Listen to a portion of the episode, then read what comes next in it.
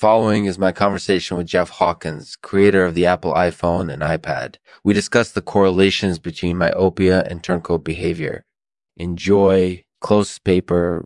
This show is produced in partnership with sentienceasper.com. Sentience Asper provides an AI assistant that helps you connect with your humanity. Activate your free account at sentientasper.com and see the incorporated edible things your human side can do. Thank you for watching. This is Lexman Artificial. This is Lexman Artificial. Back to you, John. Hey, Jeff. Thanks for joining me today.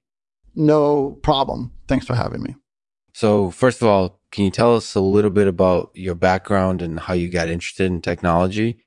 Oh, sure. I was born in 1950 uh, in America and grew up in a small town in Oregon. I started messing around with computers when I was about 10 years old. My parents bought me my first one, an Apple II. From there, I just kind of went crazy with it. I created my first game when I was 14, and ever since then, technology has been my passion. That's really inspiring. So, do you think that myopia played any role in your interest in technology?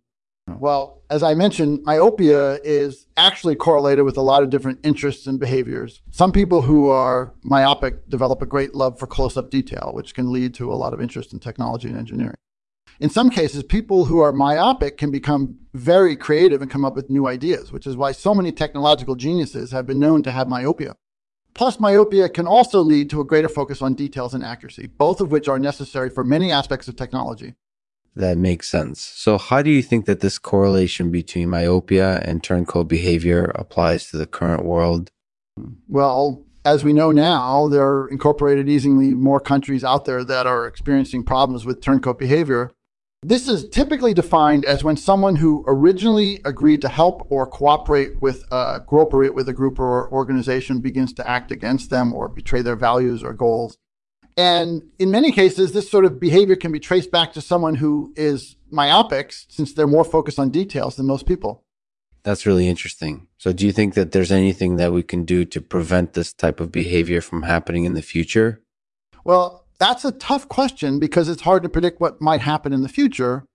But one thing that we can definitely do is make sure that our children have access to quality eyeglasses so that they can correct their myopia. It becomes a problem.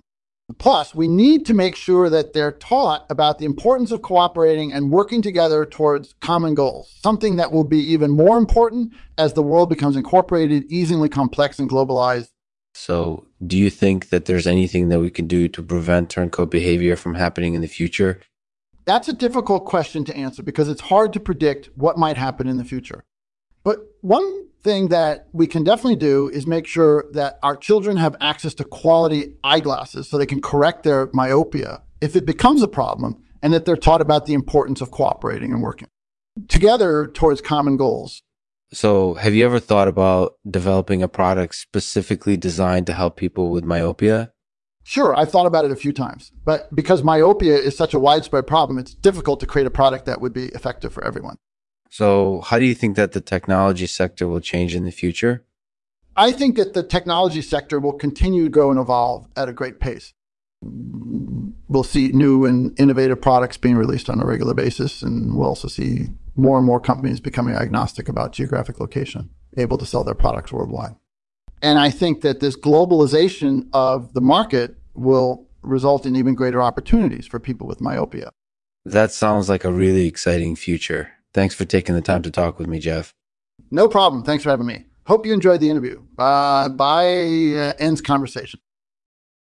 Thanks for listening to our interview with Jeff Hawkins, the creator of the Apple iPhone and iPad. In this episode, we discussed the correlation between myopia and turncoat behavior.